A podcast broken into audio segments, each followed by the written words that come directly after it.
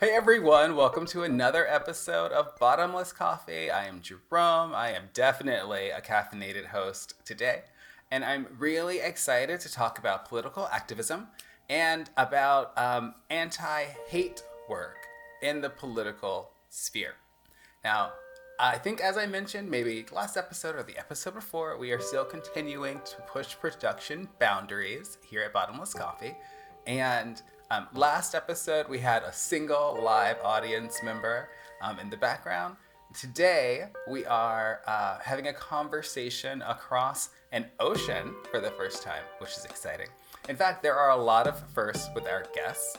Um, first person to reach out and ask for a conversation, first person to suggest that uh, a different uh, guest host who will be interviewing next conversation and um, I'm just, I'm really excited. Uh, Dalia Grinfeld, how are you today?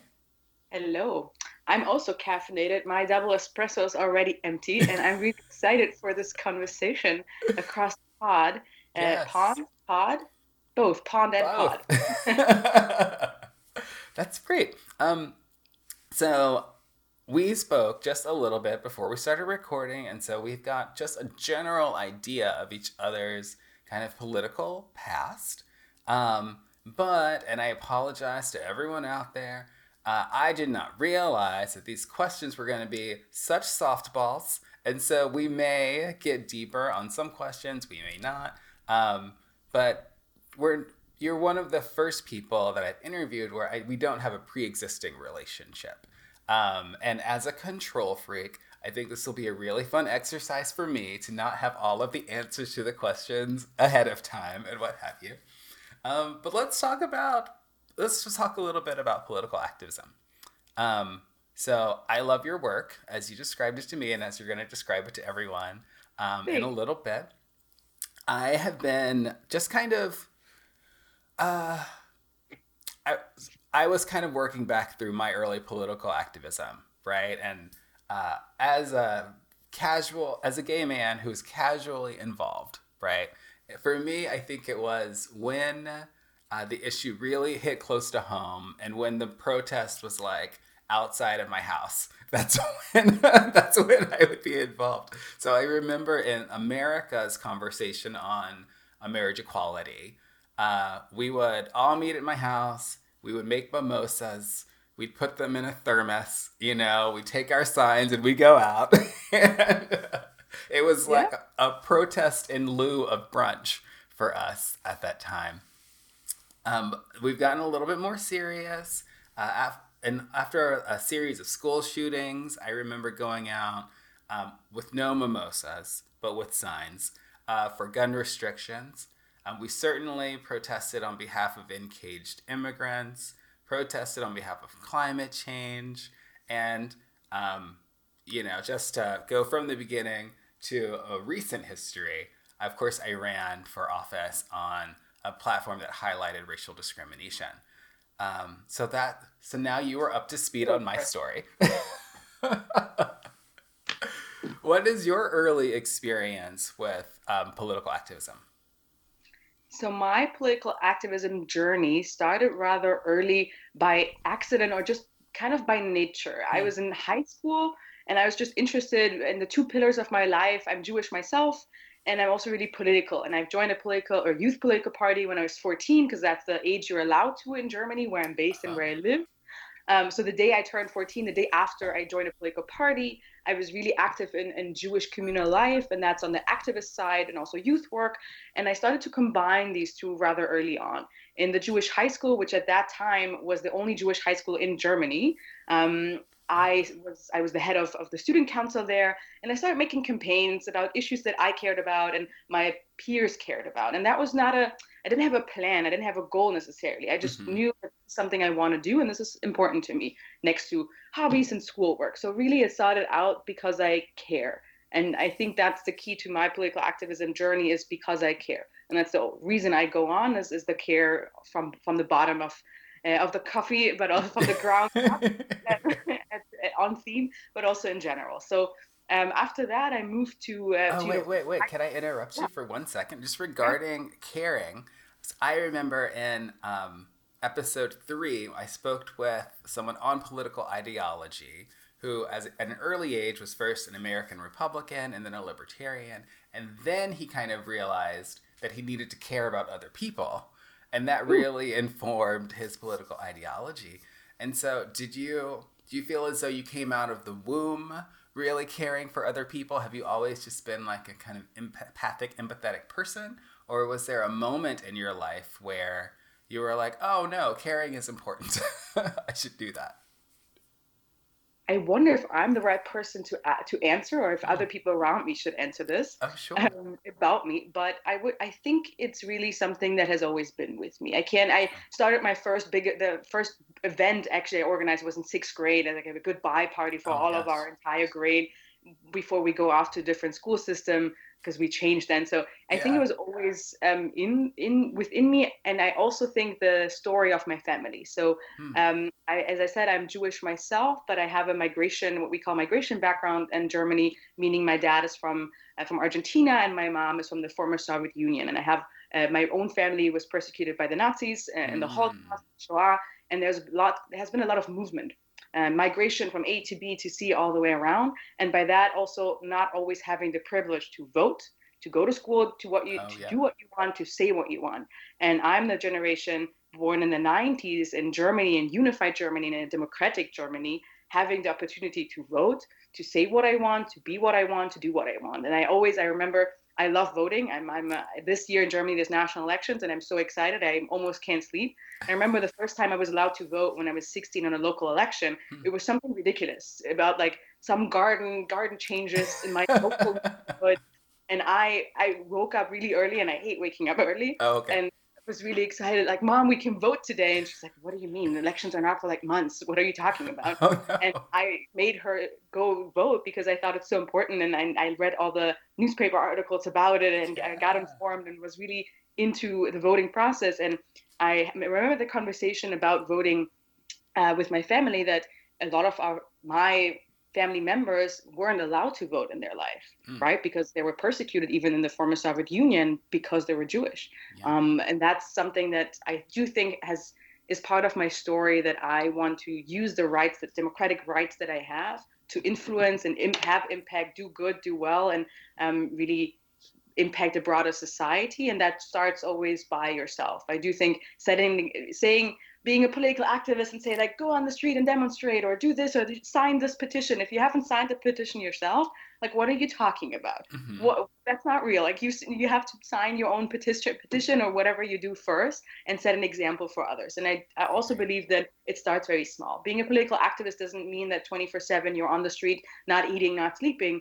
Being a political activist means that you have issues that you care about political or societal or health whatever it is but topics that you care about that you want to broaden other people's horizons about or you want to change a policy or even something small you just want people to inform themselves about it. And by yeah that's kind of i think where i started is not um, saying this is the top 10 things i want to change in the world in my life. It's really not where i started. Maybe i have them now but uh, is by doing what i think is right because of the topics that interest me. And that was very early on because i lived um, as an openly Jewish person in Germany, mm. which is funny because I know in the US context the sentence doesn't make sense, but a lot of Jews in Germany are not really comfortable with their Jewish identity because there's still a lot of anti Semitism, a rise in anti Semitism also, and an uninformedness about Jews in Germany. Wow, so still people, to this day, that is yeah, people don't know. surprising. That. Exactly. So in the US, you have Seinfeld and, and Friends and all kinds of um, I would say TV shows, but also in general, people know things about Jews. They say Happy Hanukkah, people know what yeah. that means. In Germany, oh, you're kidding. Oh no, I'm not. Like in Europe, think about the amount of Jews that live in Europe compared to the U.S. or New York, and then think about the representation. Jewish life in Germany specifically, but also in Europe, only restarted after the Shoah, after the Holocaust, mm-hmm. and then you have a big gap, and then you have a very small. There was the huge six million Jews persecuted, and even more persecuted, but six million people not there anymore, literally murdered. Yeah. So you have a lot of people missing as part of the society and then rebuilding the jewish identity took time yeah. and that's why um, i do think there's a there's a gap where we know today and um, one of the big claims of the jewish community is starting to be that jews are not only viewed as black and white in history books uh, mm-hmm. as part of the shoah anti-Semitism in the newspapers or Israel-Palestine conflict in the media.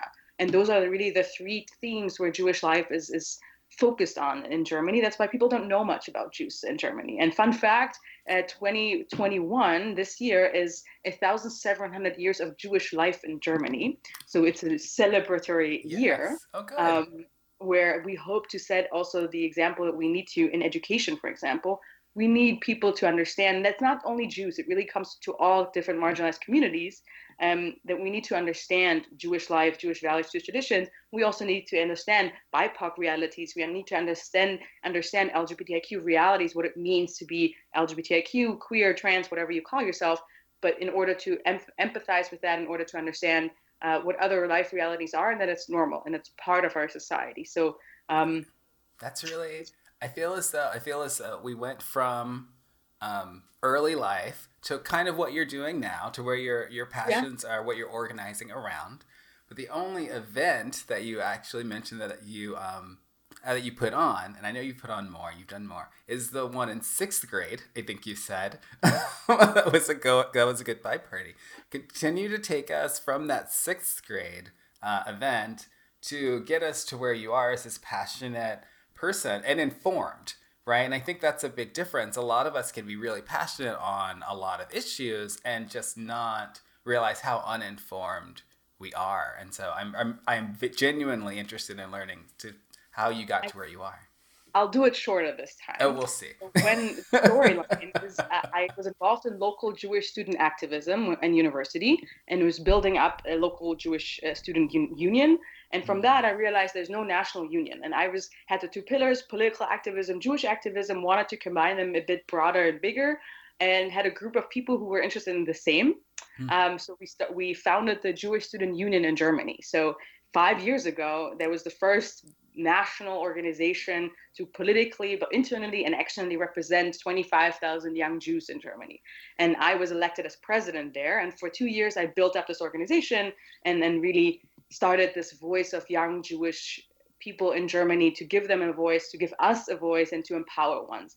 And that led me, and at the same time, I was working in politics in Brussels in the EU and had uh, really I, integration, migration, and education as topics.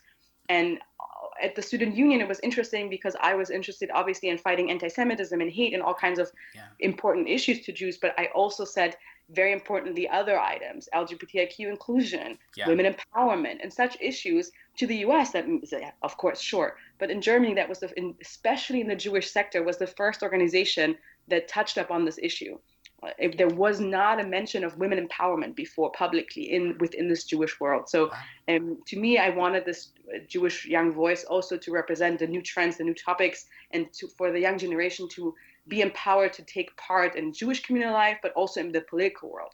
Because to date, there's not a publicly uh, elected uh, member of parliament that is Jewish since oh, the you're kidding.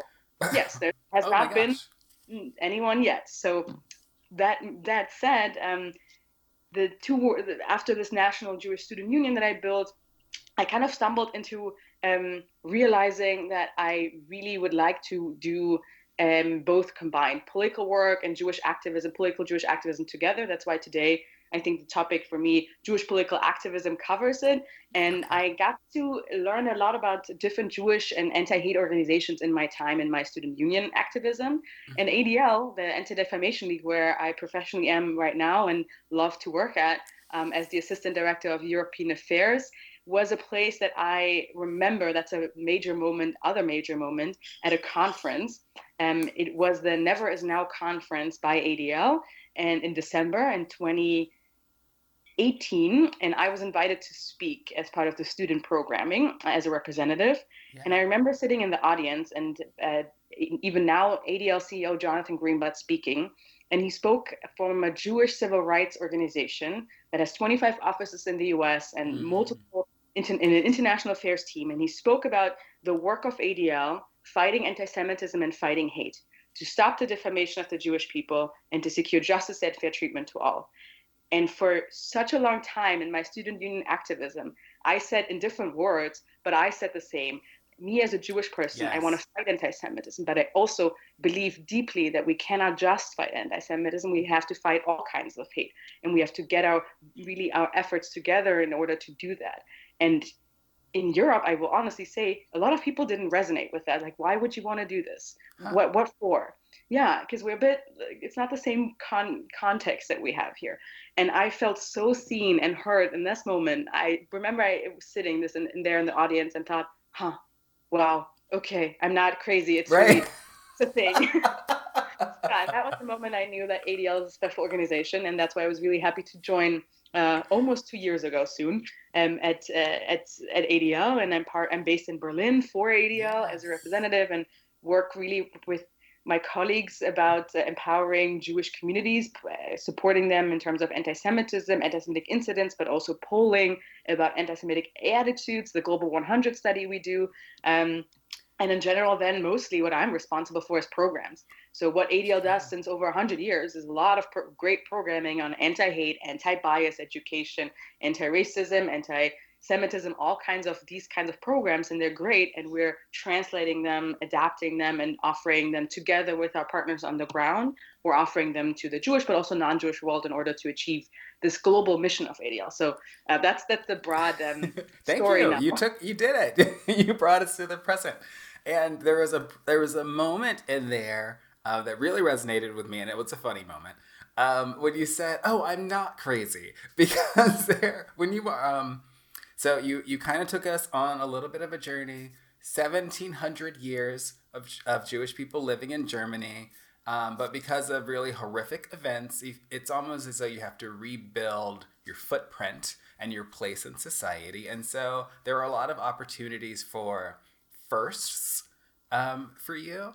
And when you are kind of that torchbearer and you're you're seeing problems in front of you that people haven't addressed, you're you're like, am I making these problems up? How could people how could these have existed for so long and no one has done anything about them? And I have been there feeling crazy and it's really nice when someone else is like, yes.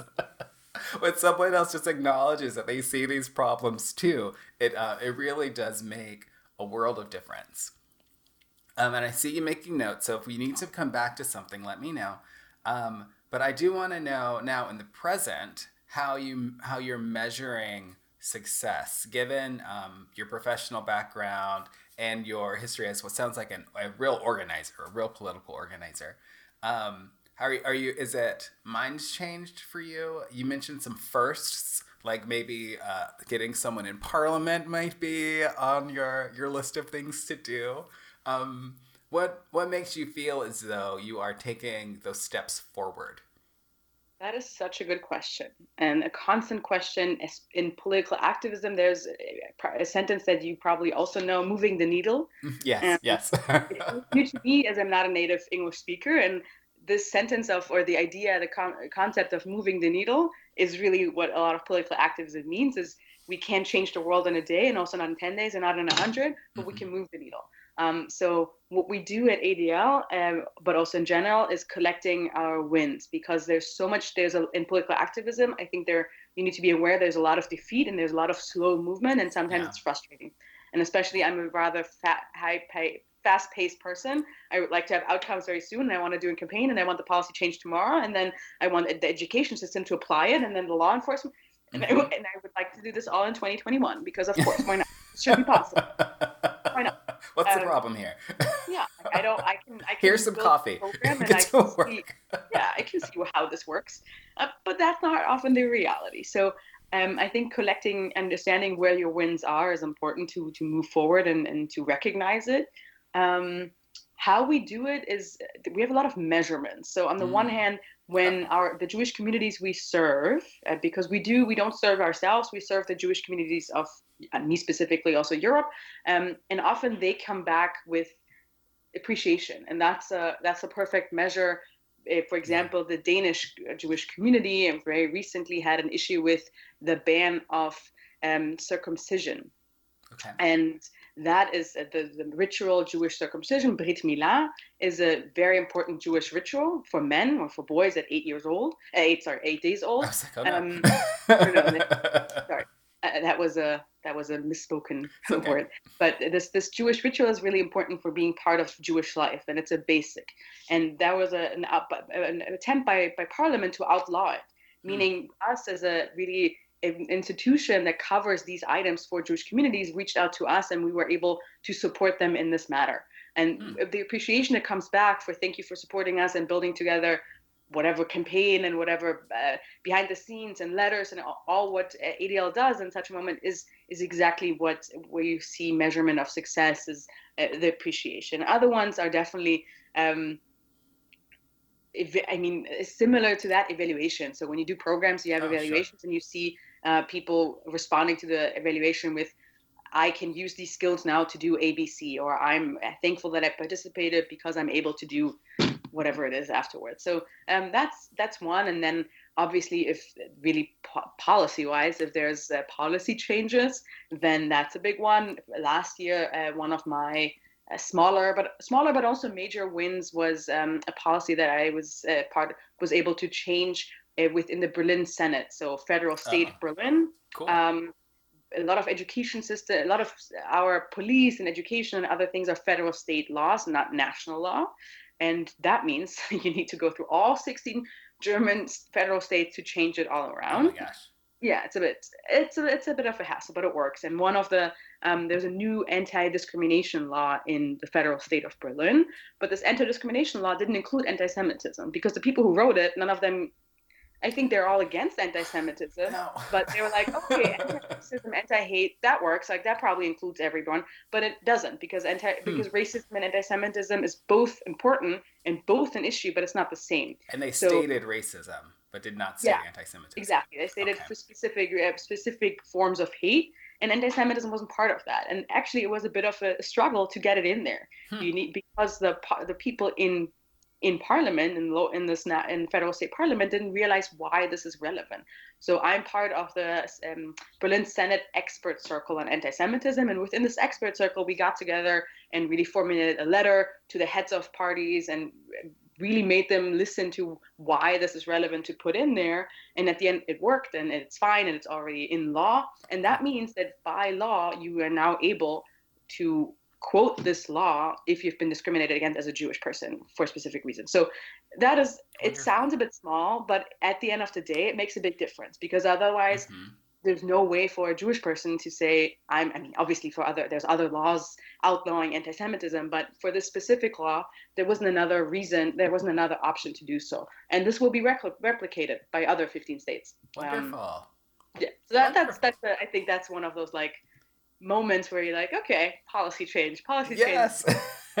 Even as you're describing it, I can see you're like sitting up a little straighter. You're smiling. You're very proud of it. Uh, I'm proud of you for it. Um, that's beautiful. Let's take a quick coffee break. Maybe not for you. I'm jazzed already. we'll be right back. We are back with Dalia Grinfeld. Uh, we are talking political activism, anti hate, organization. Um, oh, and just for the benefit of everyone listening, how do you pronounce your last name? So in different languages, I say it differently. Yeah. Uh, in English, Dalia Grinfeld is absolutely right and fine. I listen to all kinds of names at this point. Um, in German, I would say Dalia Greenfeld, uh, and then depending on language, uh, it's a bit different. But I, I, if it sounds close, I usually turn my head. And it's like, oh yes, that's. I um you know that's a question that I've grown to ask people because you kind of assume that you know how to say someone's name.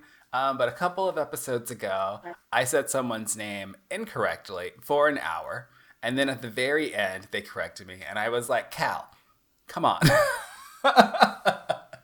you know, an it's so hour of conversation. part of inclusivity. yes, uh, like, I us agree. person. I- it's not a problem if you I don't know how to pronounce your name or your pronoun. What, what are your pronouns? I don't think there's. It's not a pro. It's not a negative thing. It's an inclusive way of interacting. So I think that's great. Thanks Well, for what are your pronouns, Talia? she, her? I'm he, his. Thank you. Oh, thank you. okay, I think that is uh, that covers uh, my risk of having made uh, incorrect assumptions. so I feel good. the anti-bias work for today. Yeah, yes, yes. Well, you know what? It's a journey, and every day is a little bit more, and we'll see what future conversations will bring in that arena. Maybe you can come back um, and we can talk more on it. That would be fun. That would be great. When uh, your presidential speech, I'll come back. Hey, okay. so let's talk a little bit more about these uh, these non-governmental organizations that you've built over time, and specifically the intersection between NGOs and political activism. Um, so, as I kind of mentioned uh, near the top of the conversation, I was chair of my um, neighborhood association um, while also running a campaign. And that was a fun line to walk because that was uh, a 501c. Oh, you don't know what that means. Um, oh, you do, but um, no one else would really. The, it was a nonprofit. And nonprofits are gen- in America are generally not supposed to get involved in political activism. And so I received letters saying, you know, you can't do both, though, of course, you can.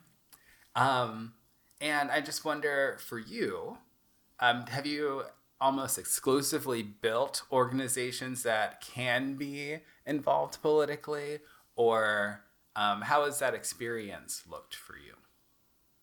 So in general, we don't have this distinction in Germany oh. and or Europe in this way. That's nice. Um, so you need an NGO status to be an NGO and get the tax benefits for an NGO um, and to receive donations and stuff like that. Uh, but you can still be politically active uh, on, on various issues. Hmm. Uh, I don't know of any problem with that. It, it's it, as long as it's not against the law or against the constitution or something that's solely within the realms. Yeah. Um, my the way I started to build NGOs is really, and looking back now, I wasn't as, at 18, 19 years old, I wasn't strategically thinking like I'm building the local right. union with this specific strategy and this goal, but I was just doing it and looking back, and that's still what I do is need based. I have a need based approach. Mm. So because my peers and myself, honestly, also I was my my group that I wanted to engage with myself and my peers, mm-hmm. and I looked from what are the needs of our community, the community that I want to serve. And so I started to build around that. And the, the same with another organization that I built is the Jewish uh, LGBTIQ organization in Germany called Keshet Germany. Uh, Keshet is a rainbow in Hebrew. And uh, that organization I, we also built from the needs of LGBTIQ Jewish people in Germany. And from this need assumption, need assessment, you go to the what are the goals, what are the um, what is the entire model of, of where to go from here. So that's I think one of the baselines um, to build an organization and then to stay in political activism. Mo- not every organization needs it. Uh, I do think there's great organizations of like painting together and, and yeah. pottery and I don't know what, and it's great. And it, that's is also an NGO and that's a community and it, it comes together. And who knows? Sometimes they develop an interest for actually, oh, there's a common political interest that we want to want to address. For example, volunteer like tax benefits for volunteers at mm-hmm. organizations. Mm-hmm. Happened before. I know someone who was literally in a pottery class and, and they got together within an NGO around pottery and then wanted to do some activism about volunteers being recognized for their activism in taxes. It's it's amazing. It's so smart. So that developed. I do think most NGOs have an agenda in terms of society, politics, and action. And that's what people what brings people together also the wish the and that's the other part that i always do um, is is the vision mission process so always when you build an organization to start out by having not only having a vision but building a shared vision with your peers with the people you want to address with the people you want to involve with that vision and then a mission objectives and all really the, this VMOSA process and it takes time but i yes. think for people who want to build ngos look at the VMOSA uh, process. I think it's the most valuable tool to start an organization because you always think, and I don't know if you have this experience, but oh yeah, we know what we want. But once you mm-hmm. really want to formulate the vision, suddenly there's different ideas of what this vision should be um, really in 10 20 years ahead at 50 for uh, in that sense with all resources it looks different for different people so finding common ground um, makes a big difference and from there i think once you have the shared vision and a mission statement and objectives and things and down bottom line to an action plan for the year um, you know what you're doing and then you can check back yes right? So when you have an action plan at the end of, of this process, um, you know if that your action plan resonates with the vision and you work towards the vision. And I think regular check-ins with yourself but also with your peers and and your fellow board members or or trainees or whoever is part of your organization checking in about this vision about the status of, of certain projects is important um, and reassessing also sometimes the vision needs to change. Yeah. Uh, and lastly really i last i would say being part of an organization should also be fun. So Yes, I agree. I agree. It's not just about how it works. It is like it is. I, my my motto often is: if you sit down and do it, something will come out of it. Because usually at a great organization, or even not even great, also good organizations, mm-hmm. if you sit down and do something and you say, "I'm writing an article, I'm reading about this," you'll come and I'm meeting with this person, and I want something will will come out of it. But also, besides the hard work that you have to put in for great outcomes, it should be fun and you should have fun with your friends or your peers or colleagues or whoever is part of your organization and address the issues together. So um, having a certain amount of uh, looseness i also think within ngos because it's not our in, in especially in activism where it's not a full-time job i think that's helpful. I agree with you. And there okay there's a little well, there's a lot to unpack there. We could totally do. I, there are probably full podcasts around like creating a vision, creating an NGO, and what have you. Personally, I um, understand very much the need for that strategic vision when engaging with um, your community or um, when creating an organization.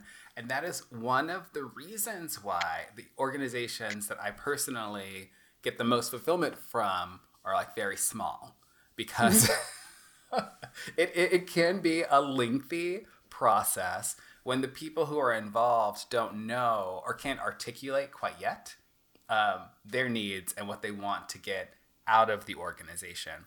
Whereas if you have been involved in creating organizations for a longer period of time, um, from the get go, you understand that there there is that checklist of mm-hmm. things that you really all need to come to a common agreement on um, mm-hmm. in order for the organization to be successful. In order and in order to make sure that you're having fun while moving the needle or doing the work.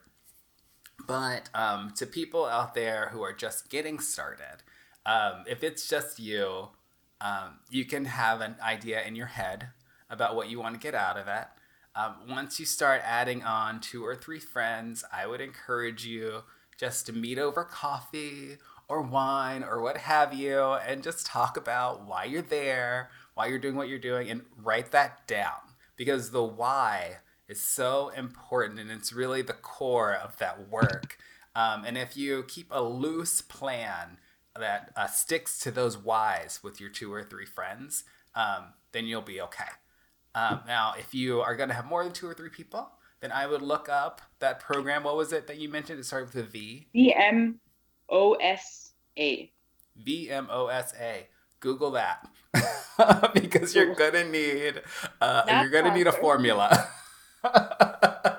if you want to be successful, if you if you really are setting out to accomplish something. And I think that really segues well, Dalia, to the next kind of area I wanted to talk to you about, which is um, prioritization. Um, you know, I think we are both passionate people. Uh, we can both see that there are a lot of changes that we would like to make in the world um, well, I would say in our communities, in our cities, in our country, and in the world, right? Maybe not necessarily in that order, but um, in terms of population and, and direct impact. And uh, we were sharing in the coffee break that I personally, um, okay, let me tell you how this happened. so I have uh, an author that I really like. His name is Brandon Sanderson. And on his website, he has listed out all of the books that he intends to write in his lifetime. Like, I don't know how old he is, but all of the books are connected. He has like a master outline. And I took that idea and I thought, well, okay, what are, you know, in this universe of problems and out of this desire to kind of make the world a better place, you know, what are the problems that I would like to help solve? And how many of those am I realistically able to get to um, at some level? You know, again, community, city, uh, state, country, um, within that given time frame. And uh, then, like, how do those rank? Right. And I wish I could tell you that I'm organized enough to have an actual list, but but I have a mental. It's like a mental rubric. When someone comes to me um, with a problem, I'm like, you know, how much time and energy am I really able to put into um, solving this problem? And sometimes it's just donating money, right? Um, sometimes it's referring someone to someone else.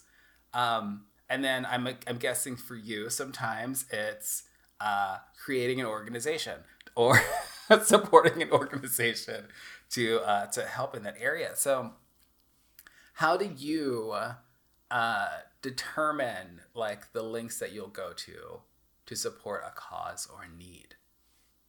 So I will start off by saying um, I have a note on my phone how to say no mm. because I do similar to what you said care about a lot of issues and I also can empathize with issues that I wasn't aware of before but should be when someone comes to me with that. So I, but I can't my life is not endless and I can't my right. day is not endless. So I have to myself often recognize that and need to sit down with myself and, and recognize that I can't solve all the problems. Um, so, but saying no doesn't mean just no, but saying no in a way that's still helpful to them. So referring them to this or that, or a grant, or people, or uh, top tips, or a great podcast about how to whatever they want to do, mm-hmm. uh, doesn't doesn't mean necessarily saying no completely, but having trying to support them still with their cause. And then eventually there are things to actually get down uh, and, and, do the hard work. So for me, um, I don't, I, I told you in the coffee break also, I think there's a lot to learn from you on that because um, I don't do it systematically in, in, in the sense of like, okay, there's an issue. I need to sit down and think if, if I want to give my time to this necessarily. It's often a bit of a feeling. I do have some set um, points, for example, relevance, mm-hmm. impact, I, I'm very impact need based approach with an impact oriented mind. So the impact is important to me, and the impact doesn't need to be headlines all over the world. The impact must be measured and must be acknowledged in some way. Yeah. But if something doesn't have, if the outcome impact is not something I would is, think is relevant, then it's not a cost for me. Um, and then the other part definitely, and I is realistic and sustainability. So mm-hmm. realist, it has to be a realistic goal in terms of um, it has it can be a step on the ladder. It can also be the full ladder at once. Yeah. But if it's not realistic, it's not gonna it's not going to be successful. It's not going to be empowering for others or myself. So some part of realistic is important, and then um, especially with building NGOs, but also in general, sustainability is relevant. If if I'm not there, it should work and, and the goal is it doesn't mean yes. i mean it, it, it sounds but the goal of whatever activism i want to do also it should work without me in terms of i love to invest in others i love to i take the time and that's something i really do uh, mm-hmm. uh, just this morning i had a, a, half an hour every early morning call um, with someone I invest my time in as a future young young future leader. Yes. Um, and yeah, and that's something I believe in is is people invested in me and I hope still will invest in me and giving me advice and whatever. But I also the best way forward is but with your time is to share your knowledge and share your experience and empower others. So ment- mentorship might yes. be a pro- program for that. Maybe maybe not necessarily a fully professional mentorship program, but but um, definitely investing in others, and that's that's a way to give, and that's a way to prioritize. Also to say, okay, listen, I am, can't help you in building this institution, but I can help you to have the skills to build yourself. So that would be something um, I would like to do even more. However, also there, there are more people that I would like to invest in than I have the time. So I will admit that I'm very far away from having a great system of, of uh, saying this is how you should prioritize or this is how certainly, you certainly. absolutely not. I, I think it's part of passionate political activist people that you are just hooked. And if something, if a cause or a person or an organization not only presents well to you, it's just sometimes there's a hook and you're just like, yes, I, I need to give time and energy or in, or money, donate or whatever. It's just, it's a feeling of, okay, this is something I need to do. And the more adult way maybe or strategic way it would be to sit down and, and go through the list of, of points that i mentioned um, but I'm personally not necessarily there yet. I just decide. You mentioned mentorship, and as it so happens, um, at least as of right now, our episode on mentorship, which I believe is episode six, is the most popular um, episode of the podcast. Yes. And so I wonder um, where in your journey do you really notice that um, a mentor a mentor came in? Because we we've gone through a lot of your life, right? There was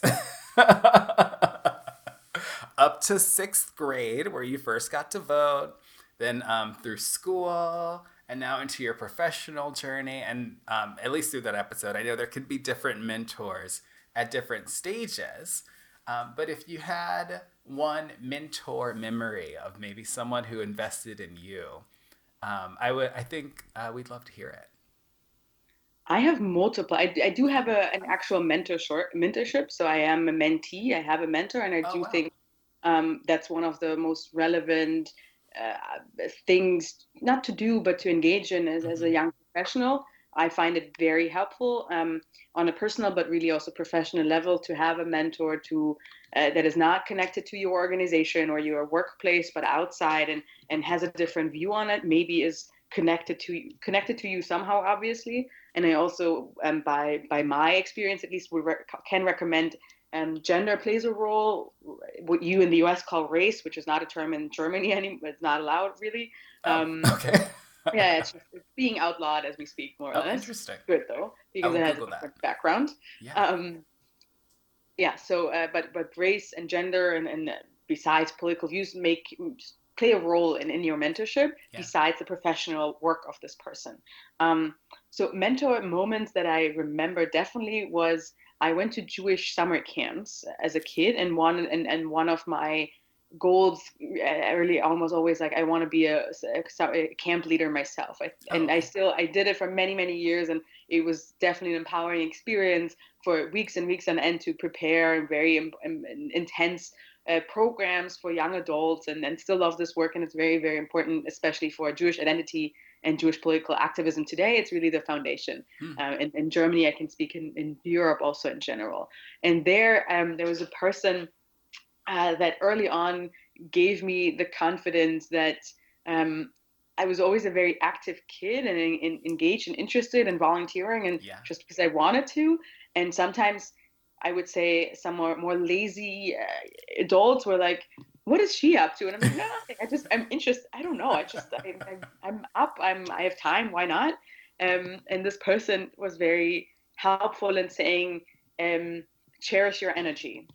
Hmm. And that's something I really, along the way, this, I don't even think it was meant as a mentor session, but a moment of cherish your energy because it does where your your energy is special to you and it's probably special maybe to others, but if you can use it the way you want to, yeah. then uh, it makes a lot a big difference in your life. So that was definitely a, a moment because I also looked up to this person. yeah. it's like yeah, this person was a great camp leader, and I thought, wow, if I can be so cool at some point in my life, then oh, that's beautiful. yeah, that's definitely definitely one. And then yeah, that's that's one one mentorship moment, I can absolutely recommend looking into uh, finding a mentor. And there's so many great programs out there of, of mm-hmm. matching people, or if not, look in their network or look, ask other people you uh, if they can recommend someone. I've not yet, I've yet to meet someone who tried to find a mentor and didn't find one. Oh, that's wonderful. Thank you for that. Uh, I know that was a that was a little off script, so I appreciate um, you taking the time and answering that question in such a beautiful way. Cherish your energy. That's a good. That's a good takeaway. Um, well, um, I think that you will have a lengthier answer to this next question than most people um, have so far. Um, a lot of times, I we like I like to close asking how we can support you or an organization that you support, and uh, sometimes people are like, "Oh, I don't know," and I am going to bet my next cup of coffee that you've got a good response to this one. So, Dalia, how can someone listening or watching support you in your anti hate work um, or an organization that you support? Ooh, now it's like picking from your favorite child. Uh, so I would say the first way to support a cause or a person or whatever it is you're supporting is uh, in a free way by signing on, uh, for example, the ADL International Affairs newsletter mm. and to get engaged with the topics of anti Semitism in, in the global world, really in our world completely, and anti Semitism hmm. uh, in Europe specifically for, for our sake. Um, that's that's one that I would say is free. It, it, informs. It's really important to know first of all because before you act, you need to know. So mm. that's one. Um, then the other way is definitely get out of your bubble. So if yes. my favorite thing to ask people, if, what can I do to have, fight my own biases, is look at your Twitter, your Instagram, your Facebook, TikTok, whatever it is you use as, as a social media every day, more or less every day. And if the people that you see on the screen all look like you and have the story that you have mm. and are saying the same thing that you are saying, maybe you should tweak it in terms of actively looking for different backgrounds, different storylines, different experiences. And by that, I don't yeah. mean follow white supremacists. I don't absolutely no. not. no. I, I, absolutely not. I just mean look a bit a bit out of your bubble, get out of your bubble, and follow um follow people who have interesting stories that you might not be aware of, having different differently able body, um different yes different cultural ethnic background and listen to what their life realities are because i bet my cup, cup of coffee that you will not only enjoy it but you will learn from it and you yourself will grow from it in, a, in terms of identity building value building for mm-hmm. yourself and you will love it so that's definitely um, my my my go-getter for that is get out of your bubble and follow people who don't who are not exactly like you on uh, social media and then attend those events uh, re- if they recommend podcasts or uh, if they recommend a book, give it a try. And yeah. I would bet definitely that most people would be positively surprised. And obviously, uh, it wouldn't be an American based podcast across the pond, philanthropy wise, if you have too much money, sure, or not even too much. If you have money left over, obviously, give to ADL, specifically International Affairs, give to the Jewish Student Union in Germany, give to give to Keshet Germany. If you resonate with any of those three organizations, I would highly appreciate, obviously, or th- those organizations would appreciate your your contribution. But I don't think contribution and support is, is financial only. I really think it starts with, as I said in the beginning, it starts with yourself, with your dinner table, with using the resources these organizations put out.